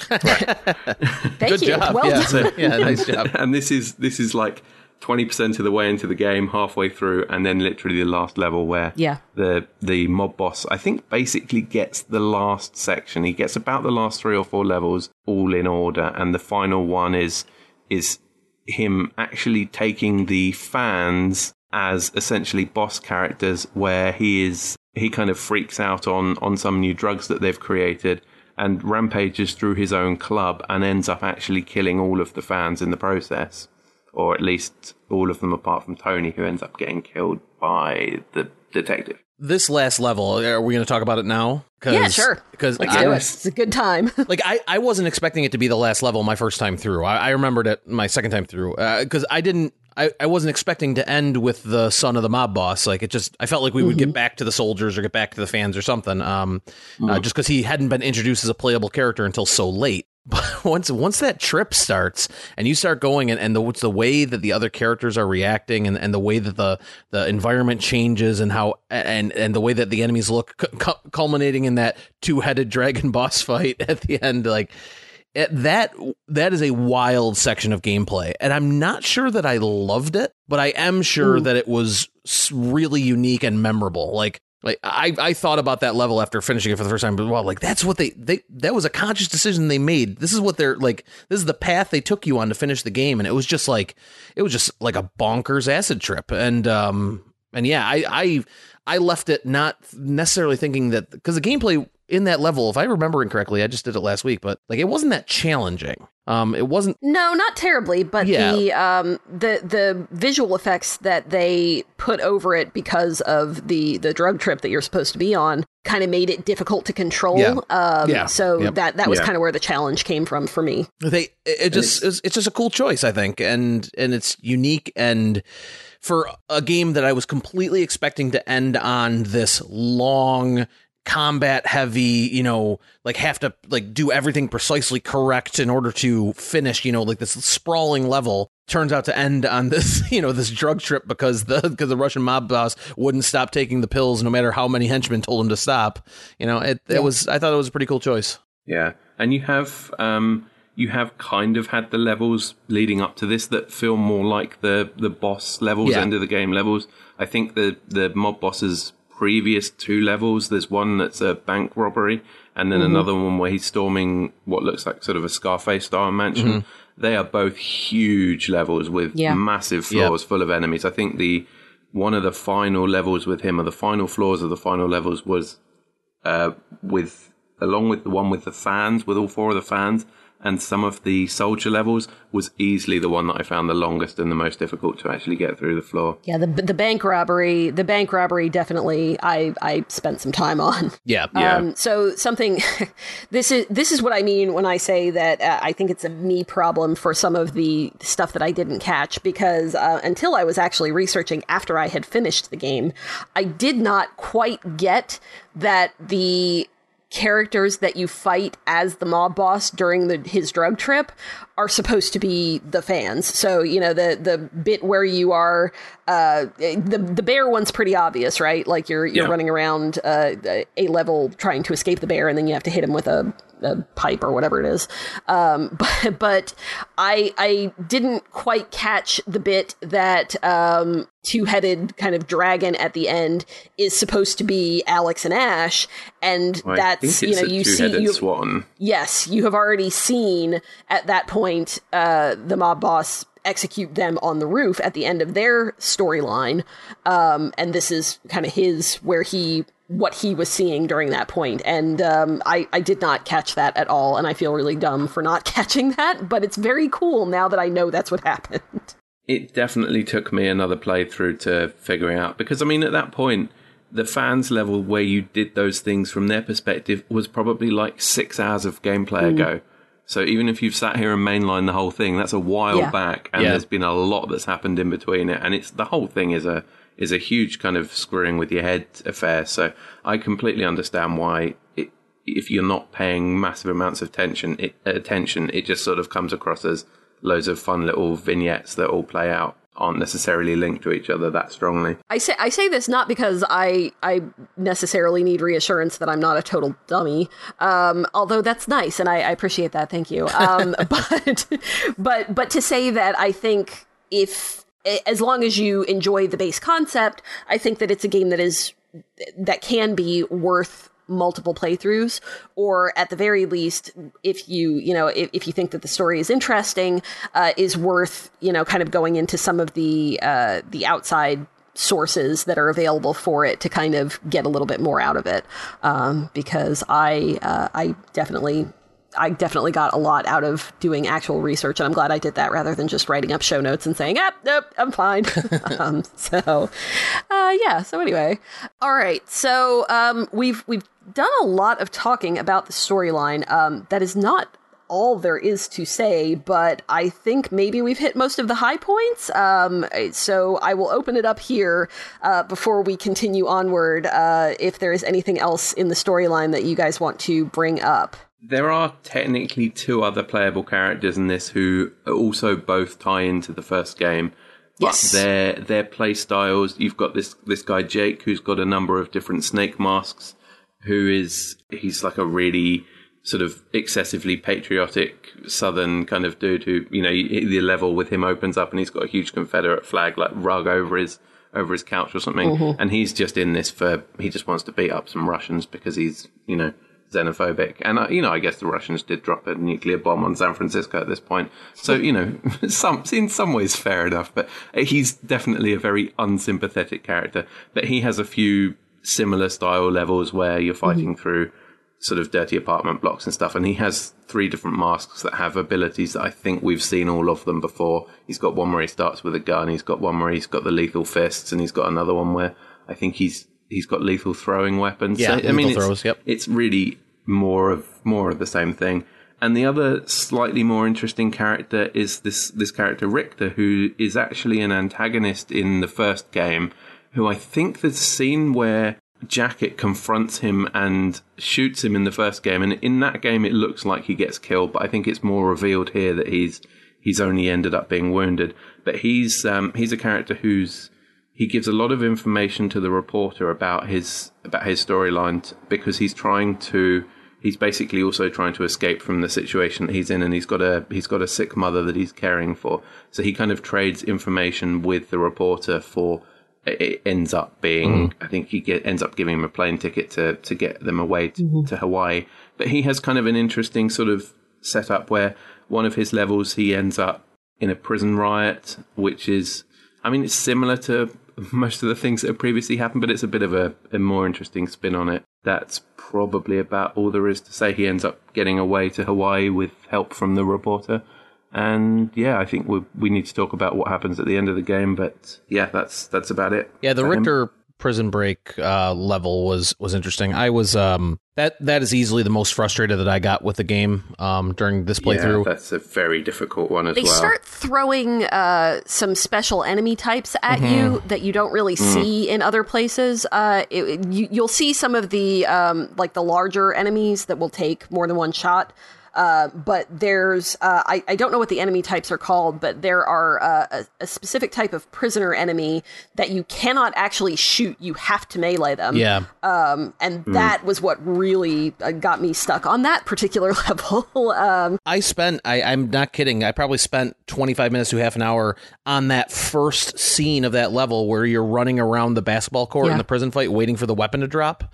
And I just I couldn't get the hitbox right. I would get the weapon and I would swing it, but I would either you know just miss too early or miss too late. And I was like it was one of those moments like when you're playing a video game being like, do I really want to bruise my leg by keeping punching it? because I am just like I'm not gonna I, I'm not gonna kick my dog. I love my dog too much. But like I someone Yeah, No, you I will hit. I will. I will hit myself on the leg. exactly. That's I what, will, that's what I said. That's what, that's what I was saying. Uh-huh. So No, I hit my that's I hit my leg in order because someone needed to feel pain, and it had to be me. Um, but uh, no, but seriously, it, all joking aside, like that was that was like a screeching to a halt moment where it's like I just Yeah. feel like I'm never gonna get past this, and of course you do, and and you move on. But that whole level is kind of filled with those segments where You know, you, Yeah. pick, you get through, and you pick up the weapon, and you turn around, and, and all of a sudden, these guys, this huge guys are at you, and you, you unload a clip, and nothing happens, and there was no warning, and then you got to restart. It's like, yeah, that was that was the one for me that was like, you know, like I was doing a little too much contemplation about um, the durability of my controller during that um Yeah. during that one. It Uh, seems almost unfair. At this point, I think you're probably 75, 80% of the way through the game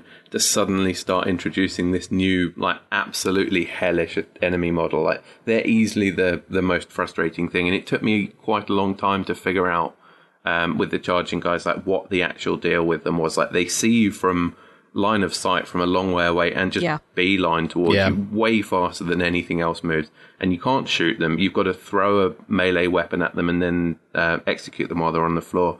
But you've suddenly gone from never seeing them before to like each of the next three floors, there's loads of them. And unlike all the other enemy models, they're always just kind of standing in the corner or like standing up against a wall so you don't notice the damn They things. almost look like they're corpses, like from the riot, you know. So like you'll come. I thought I had a level cleared, and I was like, "Where is this last?" And I turned a corner, and this just was like it was like one of those scenes, like you know, like this phantom against the wall that the protagonist didn't notice. He just like you know reaches for me with both arms. I'm like, son of a, you know, and uh, but Yeah. yeah. yeah, it's um, yeah, it, it, it was very frustrating, and but I, it's unfortunate that it was that frustrating because I think that's it's one of the cooler settings for those levels. You know, like like it's really compact, really condensed. Um, it- there's a lot like you know like of actually navigating the environment that would be tricky, obviously, and and so it, there was potential there. I just think it was fumbled a little bit. Uh, all right. Do we want to talk about the ending?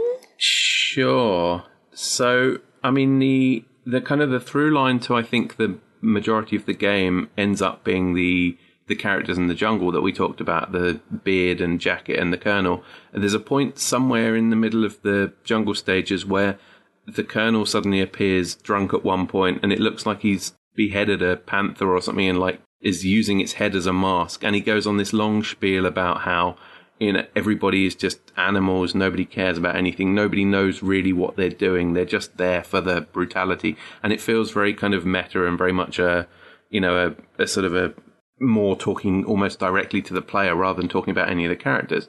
But a- anyway i mean so this this character here um later on after the the war is i guess finished or you know the, at least the conflict in hawaii is finished the russians um, drop a bomb on san francisco and I think it's I'm not sure if it's ever actually spelled out, but I think it's heavily implied that the Colonel goes on to become one of the creators or the, the founders of the 50 Blessings movement, uh, which you know makes plenty of sense from the point of view of his character. And then a couple of years later, during the 1991 levels, it's mentioned that General, who I think is supposed to be the Colonel who's now been promoted, uh, has started a coup, an armed coup, in which both the uh, Soviet premier and the uh, US president were killed, which then leads to the Russians dropping more nuclear bombs on the US. Yeah, something Uh, like fifty, sure right? Like fifty nuclear bombs or something like that, if I remember correctly. yeah, it's like some crazy. I guess uh, what's the the sort of complete annihilation um, metaphor that they use for like just wiping somebody out so bad that they can't retaliate, and that Yeah. it feels like that. And you see in these final kind of slightly before credits, then mid credits scenes, you basically see all of the characters who you had been playing as who'd survived the main storyline, which at this point isn't that many. You kind of see all of them just doing their thing, and then suddenly, you know, the bomb goes off and they kind of get blasted off the screen. But at this point, it's like a third of the playable characters and a couple of the, the side characters that had been in some of the cutscenes and stuff. I found So, that to be pretty yeah. effective because I mean the, the the characters who are still alive at this point, for the most part, are kind of minding their own business. Like they got out, you know, like you. Yeah. And they are not they're not good people, don't get me wrong, but like you know, you see Richter who's caring for his mother out in Hawaii somewhere just kind of get vaporized and you see, you know, Beard who finally opened up that little convenience store that he said he wanted to. He gets vaporized. You know, it's it I I thought that that was pretty effective because, you know, it it kind of drives home the maybe maybe too heavy-handedly but uh you know it kind of drives home the even if you get out you're never really out like it's this stuff is going to follow you you know so I mean, everybody who we see in this is at least somewhat complicit Oh, in, yeah. I guess, you know, pissing off the Russians and leading to the events that end up happening. But I mean, it's it still sucks when you see Evan potentially sitting around the table with his family. Yeah. uh, you know, getting obliterated. Like you, you don't want to see that. You don't want that to happen. I also think like I've read a bunch, and I'm sure that you both have as well. That like the the developers were not interested in making a third one. So one way to kind of get out of making a third one is to literally vaporize everybody at the end. Yeah, Which and I can there, there is a there's actually briefly a title screen Yeah. um, at the Yeah. end after everything gets vaporized that says Hotline Miami three, which I assume is just a joke on their part. Yeah, it Um, goes in, it goes instant into the rewind on the videotape aesthetic. Yes. It goes back, but, but yeah, I, I like like I agree with you, Leah. I think it was very effective. Um, and it was kind of just that that feeling that the, there there's always going to be a consequence for these level of actions, and the the whole state of the world that this these games exist in is so broken to a part, part where like you're not going to be able to escape the violence. You're not going to be able to escape the destruction. And um, I, I think that i think that, that worked pretty well to to send that message. Yeah, and then you know what happens to the rest of the world after America gets completely wiped off the map? Like it's not just going to settle back down, is it? Like I think at this point everything's dead effectively. I'll tell you in about a year after other. coronavirus has its way with Yeah, us. I'm oh, sorry, seriously. I couldn't, I couldn't stop myself. Uh, it- no, this is a eerily prescient game, I think, uh, in in some ways. Um, so hey, how about that pixel art? Uh, yeah, it's still really good. it is. Yeah. Yes, yes, it is. Um, squeaky. Um, yeah, I. I- It's. I I think that something would really have been lost if they had gone for a more realistic style in the game artistically, because then you would be paying. I mean, there is so much gore in this game that if you went for an actual realistic style, I think that that would have kind of eclipsed everything Yeah. yeah. you know you you would just you would just be paying attention to the buckets and buckets and buckets of blood and not to you know kind of all the things that are going on around it There's something so unique, and I'm sure this was talked about in the. In fact, I listened to the Hotline Miami episode. I think they talked about this exact thing. There's something so effective to having, like, especially in those tight corridor levels, um, where you're in like the apartment buildings that like the the rooms and everything are um you know are well detailed but everything outside of that map which there's actually a lot of on-screen area is just that pulsating purple. Yeah it's just Yeah. unsettling in a way and then and then it just like it has it has just has that feeling of just being like foreign and dangerous all at the same time and like it and and the maps are just kind of lightly shifting left to right like at all time ah just it just it, it's so unique and so cool and it just if they deviated from that too much I would have been disappointed because that's part of the that's one of the things that like it like keeps the tension amped up. It keeps everything like like you just you feel that danger's literally around every corner and and and that mm-hmm. you need to be you know on your game in order to get through these levels. I i i just full on uh, am in love with that aesthetic. It just it works on almost every level. Combine that with the music and it's just like I, I playing this mm-hmm. game with headphones on in the dark is like it's almost like nothing else you know it's just like it's just it's this whole like all consuming sensory experience super cool Yeah, it is. It is amazing. I'm glad that they didn't deviate from either the the art style or basically the music. I mean, it's the same bunch of the same artists on the soundtrack, very similar songs. So yeah, it's it is very much a sequel to the original game in that respect. And I'm sure it was it was brought up a lot on the original show. You know how well it all works together. But there's something that's so beautiful about just the subtle differences between kills with different weapons and the executions and even though it's in you know virtually zero pixels when you're looking at things you can still tell exactly what's going on. It still it still has that horrific aspect of you know you can tell that you're like pushing a gun inside somebody's mouth and shooting the back of their head off. And it, you don't need to have that being you know visually perfect to be able to to feel disgusted by your actions. But Right, yeah. it it works it works really well for being horrible but not too horrible. Yeah no i, I agree with that. Um what uh brian what you were saying about uh everything just kind of going together it's it's really difficult for me to kind of talk about the visuals without talking about the audio because this is one of those situations in which I cannot imagine listening to a podcast or listening to anything else really while while playing this game. Um, because I it just it the beat that you hear when you are doing this whole thing. It's it's just it's very driving. I, I i'm I'm, I'm kind of failing in, in saying what I want to say about uh, about the how the audio just kind of gets into your your bloodstream and you know you just kind of feel it while you're playing. Um, this is not normally my type of my chosen uh, type of of music, but I really like this soundtrack and and I feel like it it I I don't know that a third game would necessarily work at this point because I think it might be no pun intended overkill. Um, and and to that, I am kind of glad that they have wrapped everything up in the second one because there's just such a good connection between the um, kind of the stylized art and the uh, the the vivid colors and you know just the indistinct but at the same time very evocative uh, pixel art where you know as as Jon you were saying you know you you can tell exactly what you're doing even though the pixels are only kind of suggesting what it is that you're doing. Your your brain is very good at filling in the gaps because everything else around it is leading you to believe that you know there's just this pulsing kind of pumping sound in the background that is is just unstoppable, really, and and that's actually I will uh, I will kind of. Uh, pivot here and say that's actually a little bit of a problem that I had um, because the music and because all of that is so effective at kind of keeping you going and kind of continuing on.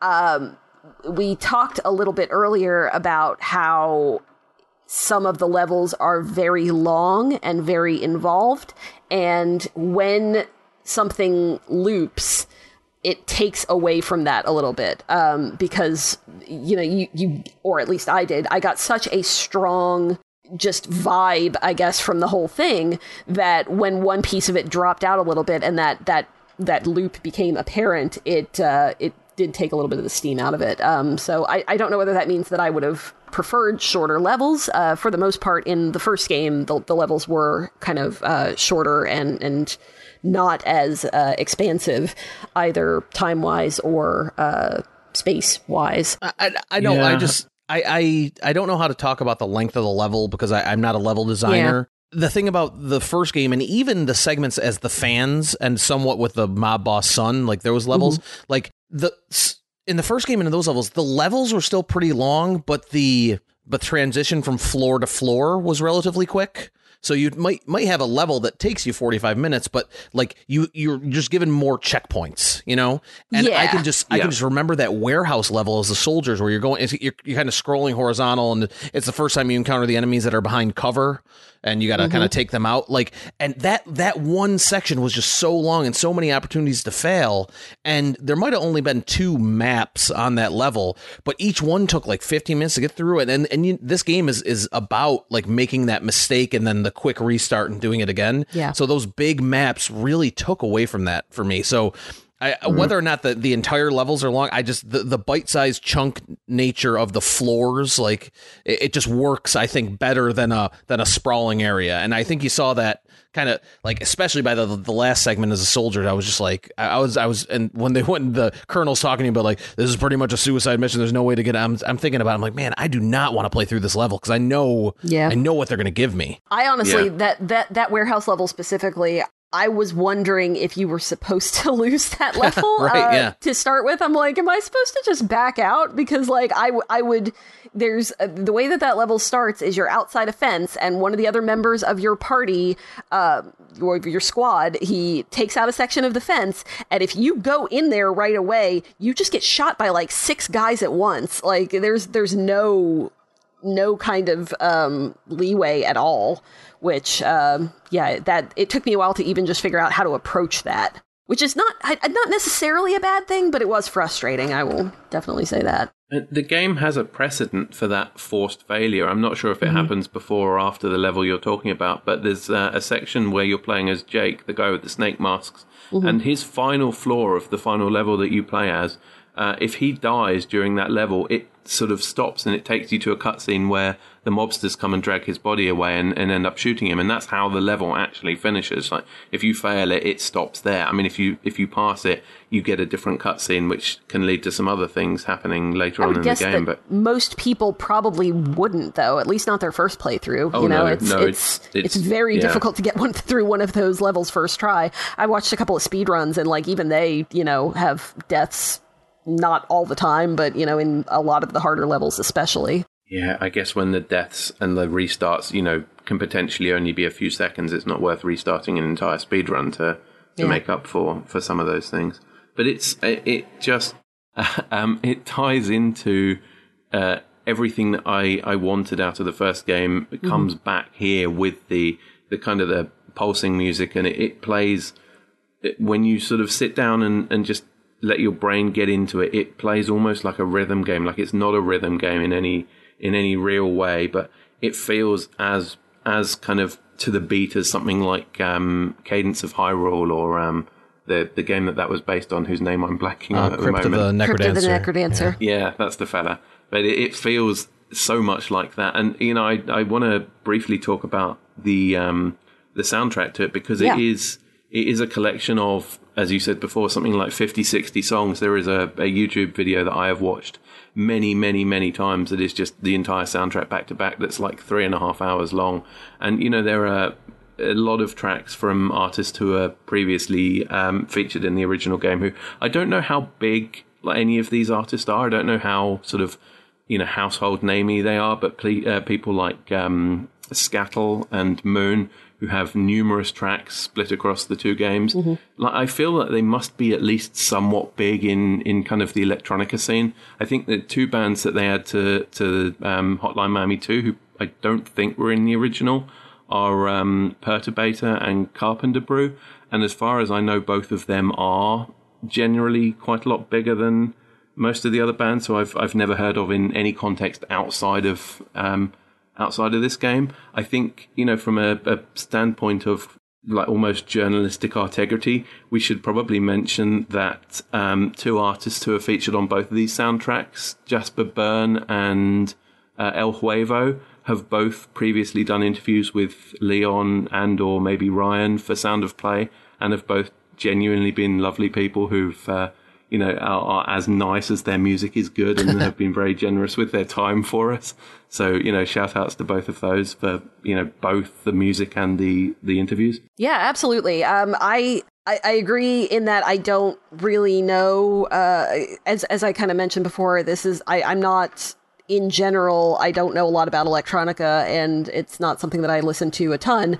Um, but so so I can't really speak to how how big they are within their respective scenes. But uh, yeah, this just fits so well. I just I, I feel like any other type of soundtrack would not have worked as well. So I'm I'm really glad that they uh, that they stuck with that. It's rad as hell, all of it. Yeah. I agree. Yeah, it's- that's basically it. Everything about it is is super cool. I, I would listen to any of the artists featured on this outside of the game. Um, I frequently listen to the music, and um, I would probably go out of my way to, to go and see some of this performed. I mean, it's almost exactly a year ago, within a couple of hours, that I was at a music festival in um, in rural Czechoslovakia, or sorry, in rural Czech Republic. We saw uh, Carpenter Brut finishing off on the main stage at ten past one in the morning, put on a set for about an hour, and it was probably one of the absolute highlights of the entire festival. Which it was not an electronica festival; it was a heavy metal festival. Which just happened to also feature Carpenter Brut in like a, a massive Ah, that headline sounds spot. So- awesome. yeah, I mean they're obviously big enough for that sort of thing, but it's still to this point is probably one of the most fun evenings that I've ever had, and I would I would happily repeat that for most of the artists who I recognise on the soundtrack. Yeah, I've I've tried to support Moon in any possible way I can, just as a consumer, you know, the, getting their albums, records, because I because that uh, man, I just their contributions to both of these soundtracks, I just they they are they, it's like hypnotizing how good they are. I like the music, is what I'm saying. Yeah. Agreed. Yes, I think we're I think we're all on the same page there. so we've talked a lot about the gameplay already, but I want to read a little bit of correspondence from the forum. Uh, this is from Super User, who we heard from previously, and says uh, they didn't understand why people liked the first game. The neon 80s aesthetic was losing its luster by the time 2 came out, so it had to deliver equally great gameplay, which it didn't.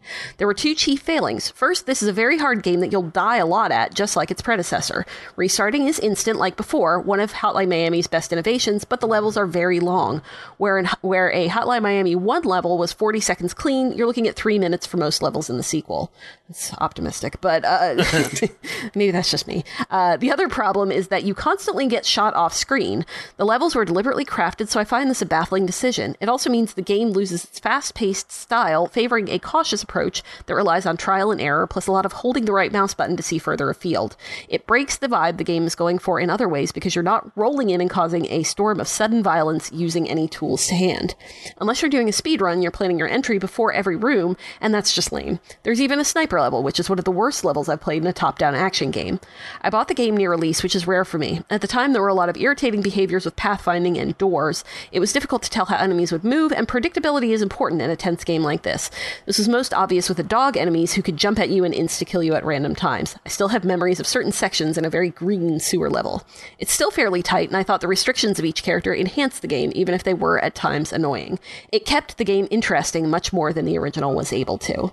The thing that I really agree with on this is um, the getting shot by enemies off screen. Um, that is really frustrating. Uh, I I understand needing to and and appreciate needing to be aware of your surroundings and to you know kind of make sure that you've scoped out everything before you you roll in. Uh, but it just doesn't seem fair at some points when and, and I'm, I'm still thinking about that stupid energy plant level. yeah. Um, where Yeah, you know tough. there's there are there are a lot of sections in that where you if you don't already know what the level looks like, you can get easily shot and killed from somebody who's halfway across the screen just because they happen to get line of sight on you. I um I, I'm not sure if I'm going to get my gamer card revoked for this, but I just can't remember. Um, I can't remember from the first game. Did the first game have windows that enemies would shoot? Yeah, through? it did. Yes, okay. uh, 'Cause- but not as But many. there are a lot more here. Yeah, Yeah. so that was where I would find like the getting shot from off screen is frustrating, but for me it was a whole, almost instantly more frustrating if it was through a window that I didn't know was there. So like if I couldn't see that there was a window that I needed to worry about and I turn around a corner and I get shot through that window from somebody who's in a room, like that just like it broke all of it for me. And it happened quite a lot. And so I think that's a very fair criticism um, about about the getting shot off screen because it because it it can Yeah. it can even when you're feeling like you're playing at your most careful it can inject that just that just enough of feeling unfair to where that frustration builds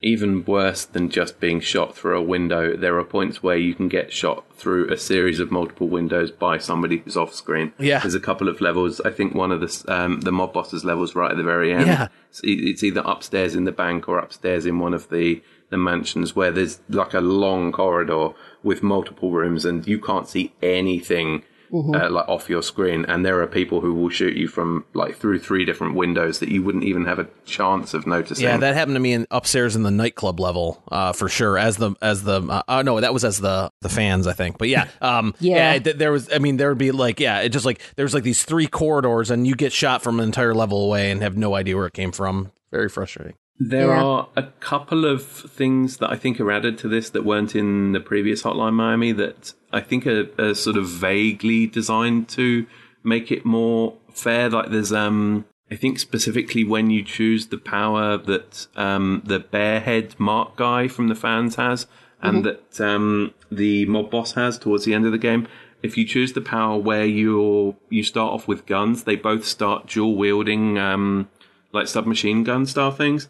And if you press one of the buttons down, they kind of fan their arms so that instead of just shooting two lines straight in front of you, you can fan in like a 180 degrees angle. And I think that's very specifically designed for certain areas where you run down a corridor that's got rooms on either side Right. with glass. So you can kind of point your guns to each side and shoot the guys as you run through. But it, I mean, it's something, but it doesn't, you know, completely nullify all Right. the, the Yeah. problems that it has. I kind of wonder if they had like in in certain areas where you do have a little bit of a choice. I wonder if things are designed with the idea that you would pick a certain thing, and then other thing or other paths or other um, approaches maybe are a little bit more difficult. I, am thinking of of kind of what you were saying about the uh, the mob boss power, the bear mask power, where where you do have those dual submachine guns, and because I, I watched one of the speed runs I watched made use of that, and basically just charged through one of those uh, later levels. Uh, I think in the nightclub where where there they are a bunch of look little so little rooms. easy. Oh, they do. like they finished this game in 45 minutes, and I'm going, what? What? It took me that long to finish a level.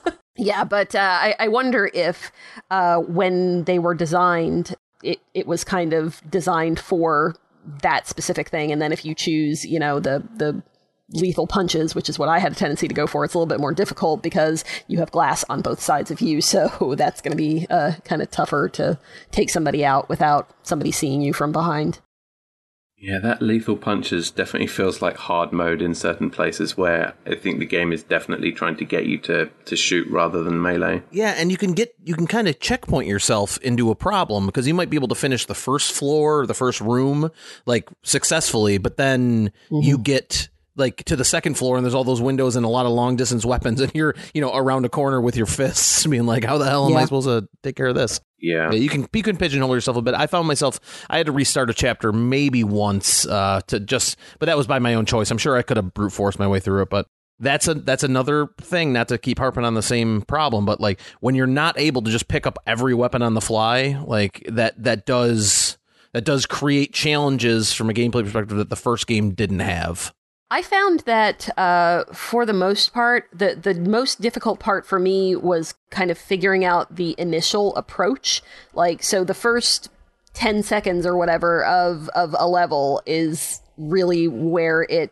If I got past that reliably, then the rest of it was not as I won't say it wasn't as difficult, but I had kind of a I, I definitely had a, a method, uh, and usually that method was poke your head out and let stuff see you and then deal with it as it comes charging make them come to you like I, i'm not a very aggressive player in these kinds of situations and maybe that was to my detriment here uh, but yeah it uh, i mean it I, I, guess it served me well in the end, but um, yeah, I, I, would say that I saw the first bit of a level way more often than I had to replay kind of later parts. I don't know if that's a good thing or a bad thing, but it's a thing. Speaking of the difficulty level, um, do you think, directed at both of you, that this game is too hard? Uh, overall, I'm going to say no because it didn't put me off badly enough that I ever really got that annoyed or that frustrated mm. with it. I think if you're comparing it to the first game, then, you know, it's, it's a decent step up for various reasons that we've all mentioned. Um, but I don't think, just as a you know, sort of a question on its own. Is it too difficult? I don't think that it is. I think it's it's trying to force you to play in a different way than you've probably expected to, and probably you know you've learned how to play Hotline Miami. That doesn't fly here as well as you are probably expecting it to. Um, so I think, yeah, I think my answer is more just it's different rather than excessive.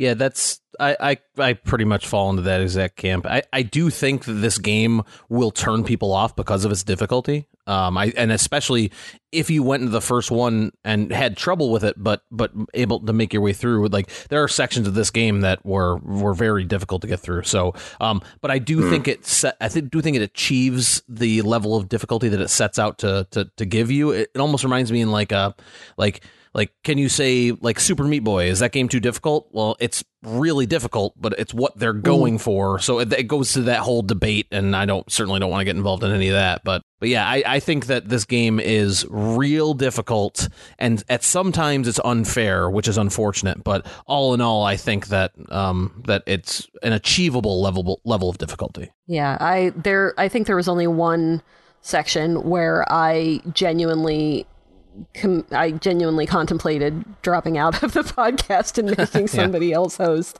So that's that's not too bad. Uh, I got over it. It's fine. I've I, I did that more times in my per- first playthrough of Dark Souls probably than than I did with this. So oh, tell okay. me about it. I got the Lady Butterfly in Sekiro today. That game is too hard. That game is too hard. I cannot be there. I, uh, anyway. I might agree with that. Is uh, Sekiro podcast. We we already did that this year. Yeah, I was not on it. Yeah, yeah, we uh, did. Okay. Yes. I so, was. so I think I was in the in the camp that it is too difficult. All right. Well, if you want to hear more about our opinions on difficulty, Sekiro podcast is several back. Uh, go listen to that. Um, all right. So um, here's another piece of correspondence. Uh, this is Angry Kurt from the forum.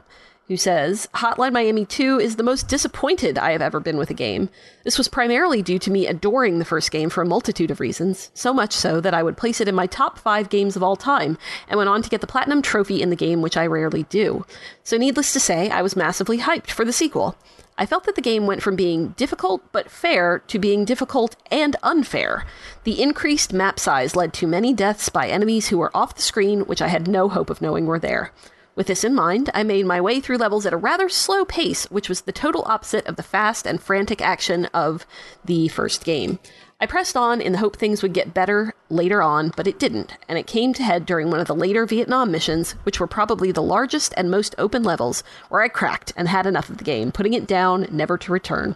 The game did have one redeeming feature, though, for me, which was the soundtrack, which was excellent yet again. We have Sludge Wizard from the forum who says Hotline Miami 2's final level is the best, most memorable level in either game and one of my favorite levels in gaming, period.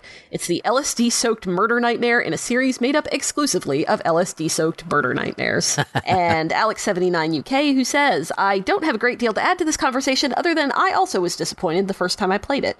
It didn't feel like the first game, it almost felt like a traditional twin stick shooter in places, and the story absolutely baffled me. Once I accepted it for what it seemed to be, more of a shooter than the tactical, almost puzzle like nature of the first game, I really had a lot of fun with it though. So, yeah, thank you Yeah. for your correspondence, everybody. I kind of disagree with the um, with the fact that this was not a puzzle like game because I actually described it as such to someone who had asked me what I was playing and uh, asked me to describe what Hotline Miami 2 was. And I said, it's kind of a puzzle shooter. And they said, what does that even mean? Said, well, um, that's a fair question. Um, but uh, what I mean when I say that I I feel like it's a puzzle like shooter is that there is there are multiple correct ways to go through a game like this. Probably an infinite number of correct ways to go through a game like this. For me, it was about kind of drawing the line through it. Um, and I mentioned before that I played the first 10 seconds of a lot of levels many, many, many, many times. Uh, and I think that's what I mean. Like, I would get to a point where I would need to have at least that first part mapped out and you know the, the longer you go into a level the more room there is for variance and the more you're going to have to improvise but to the extent that i could i was planning you know i was solving the level for for whatever that means. Um so i don't know that i agree with that specific part but um yeah i mean it is definitely you you can you can be more careful. I i was when i could be but also there are a lot more opportunities uh, for disaster if you are not ready to also be a shooty shooty person. All right, so uh, we have already been through um, kind of the story and the way that it is told, but uh, anything else on the specific chapters that we wanted to bring up? I like the VHS aesthetic, and I don't think that a lot too. of people um, would get it, particularly if they are below a certain age. But for for but for a child who literally had a device in his living room that was only existed to rewind videotapes, it, was Oh, yeah. it was on top of the speaker. It was called the rewinder. Um, remember to be, cu- Ours be looks kind. like a little car. Yeah, exactly. There's something about that is gonna just hit a button in my brain that says this reminds you of something. Um, so yeah, I do like the way that the chapters were set up that way, and how just even like things like the loading screen and just like the transitions from level to level. That I I did like the way it was set up in that way. Um, it was also having the VHS setup for the kind of the the menus and and the the interplay between scenes. It was very easy to know when they were going back in time or forward in time. Obviously, they'd be rewind Yeah. or fast forward. Like Yeah. the, the imagery, I think, suited their storytelling style well. So yeah, I was I was I was a fan of how it was set up. We really should have. and they have uh, we really should have brought a uh, a guest person in one of our younger team members to see if that aesthetic still actually works. if you don't know what a VHS is by experience, Yeah, I, I think this is all used in like vaporwave and stuff now, so it's probably still somewhat common. And even the point you mentioned earlier about like the outsides of the levels all kind of being purple and wavy and stuff, I think that's a very big thing in in vaporwave style music and art. Yeah, no, I. I'm, I'm thinking of stuff where like when you pause, it's like you paused a videotape. You know, it's got that, it's got the noise kind of on the uh, on the screen there. So uh, I don't know. I it definitely worked for me because I'm a child of the late '80s, early '90s. So uh, Listen here, young Jacob Geller. Sit down. I'm going to tell you. I'm going to tell you a tale of the three speeds of the VHS recording: the SP, the LP, and the yeah. It's um, it's it's definitely. It makes me feel old, but it also makes me appreciate how old I am at the same time. yeah. I, I I got a kick out of it. Yeah. So, with that, uh, we're going to go into uh, our three word reviews. We put a call out on Twitter day of recording and ask that you send us your thoughts on the game in just three words. Super user says play for story. Alex79UK says soundtrack still great. The Tage says less was more. Bigelow Buggerlugs, awesome name, says extremely tonally unpleasant. Gauch says off screen killers. Ben says killed from off screen. Luke Pace Scrivener says again, but not. Leroy Lemon says banned in Australia. And Chris Pybus says Smash TV meets Mescaline. Banned in Australia, a review. Or is that not just a workaround for saying didn't play it? Fair question. I, I Um, happen to know that Leroy Lemon is Australian. ah, dang, So- I should have caught that. Leon's going to be mad at me. We we probably well. should have mentioned this earlier. I mean, maybe this can be this can be sort of cut into it, but the the Australia situation is kind of an interesting one in this case because the game was originally banned for the depictions of sexual violence, which is, I mean, it's kind of not an uncommon thing to happen in Australia. I mean, it used to happen more often, but they did annou- uh, they did introduce um, a higher rating system, but previous to this game, so I guess it's still you know, it's one of the more rare cases now that it actually got banned. Um, there was an interview with one of the developers uh, where somebody asked him, you know, this has been banned, you know, what are we going to do? And his response was, just pirate it. We don't care. Pirate it and enjoy the game. So that's, um, you know, their their line on that was probably more interesting than you'd hear from a lot of people. I've never heard, you know, Ubisoft saying, yeah, pirate it. We don't Yeah. care. you know, it tends to not happen. Ubisoft Um, says, uh, "Yeah, pirate it by buying Assassin's Creed 4 Black Flag. Play as a pirate." And that's how that's how Ubisoft you does get it. Yeah. Assassin's Creed 3 is free DLC with it. Oh boy. Um, yeah, yeah. No, I, I also read that article with them uh, with them saying, you know, yeah, just, you can't get it, just pirate it. We're good. Yeah. You don't need to send us money or anything. Just play the game, which uh, is interesting. Yeah. Um, Yeah. I, I don't know that I mentioned this uh, earlier, but uh, John, Jonathan Soderstrom, who is one of the the two kind of main presences in in this and the first game, um, has done a ton of indie work, like a lot. Um, and I, it wasn't much that I had heard of, but like he extremely prolific. Um, so I I mean, if this is if this is something that you like, then it might be worth uh, you know kind of checking out some of the smaller titles and seeing if any of those resonates as well. Okay, so um, in summary, I'm going to go first this time. Uh, I liked Hotline Miami 2. I did not love Hotline Miami 2 because it made me angry. Um, and that's not always a bad thing. I play games that make me angry, and then sometimes they make me really satisfied when the part that is making me angry is something that I am able to overcome. And uh, I was in, in Hotline Miami 2, uh, which is why I liked it and didn't you know, I was going to say throw it across the room, but I have it digitally, so um, I, I don't know if this ever even got a physical release, actually. Uh, so um, I didn't angrily click a delete button on a console. Um, I think that if um, if you are prepared to kind of learn the ins and outs of a game, if you're okay with doing something over and over again to get that kind of level of perfection, or at least of adequacy, in my case, it's definitely not perfection, but you know, it, it, it worked.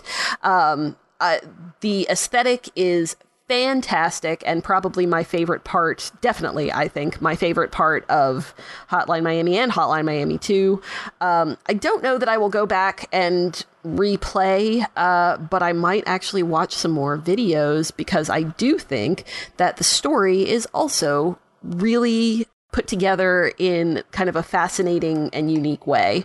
Uh, you don't see a whole lot of this, and um, this this kind of alternate universe um, memento type thing is uh, is is fascinating and something that I uh, I, I don't have a whole lot of experience with in game storytelling. So uh, it definitely deserves mention for that. And um, so, yeah, I. Hotline Miami 2 and Hotline Miami 1 can be played basically anywhere on any console that you own. So, uh, yeah, if you see it in a sale or something and uh, any of this has spoken to you, if you haven't played it already, I would say go for it. Um, it it might not be your thing, but it, it might be. So uh, I think it's worth giving a try. Uh, Brian, how about you go next? Uh, yeah, I I almost agree with everything that Leah just said. Uh, the I think it's a game completely worth playing. Specifically, if you played the first one. If you played the first one and you liked it, there's going to be a lot to like about Hotline Miami 2. Um, I have some issues with some of the design stuff. Uh, we've talked about at length. Um, some of the difficulty things, some of the way that the story was structured didn't hit until I did some more research afterwards. And I think there's there's there's um definitely benefit to that style of storytelling. It just, you know, sometimes like when you want to know everything that goes on with a game, you don't want it to be as veiled as some of the things that they they made it. Um, but all in all, I think it's it's a game that will. If you like Hotline Miami 1, you will enjoy Hotline Miami 2.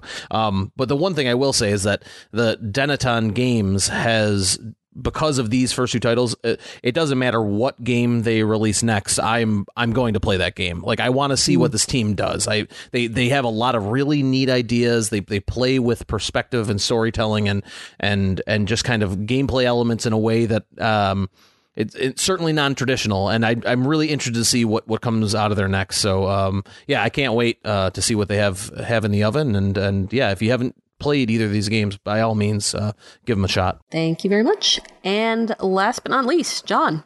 After playing the original Hotline Miami, I never in a million years would have thought that the sequel, the part that would grab me the most, you know, potentially aside from the soundtrack, which I think grabbed me before I even played the game, but the part that grabbed me more than anything else, I think, was the weird, convoluted storyline that just ties into everything like all the characters tie together. They tie to the previous game. They tie to events in the past and the present and the future. And I never expected a game like this that was previously so heavily focused on gameplay and, and aesthetic to have such a solid storyline and even to the point of having extraneous materials like these digital comics and stuff. It, it took me completely, uh, you know, completely blindsided.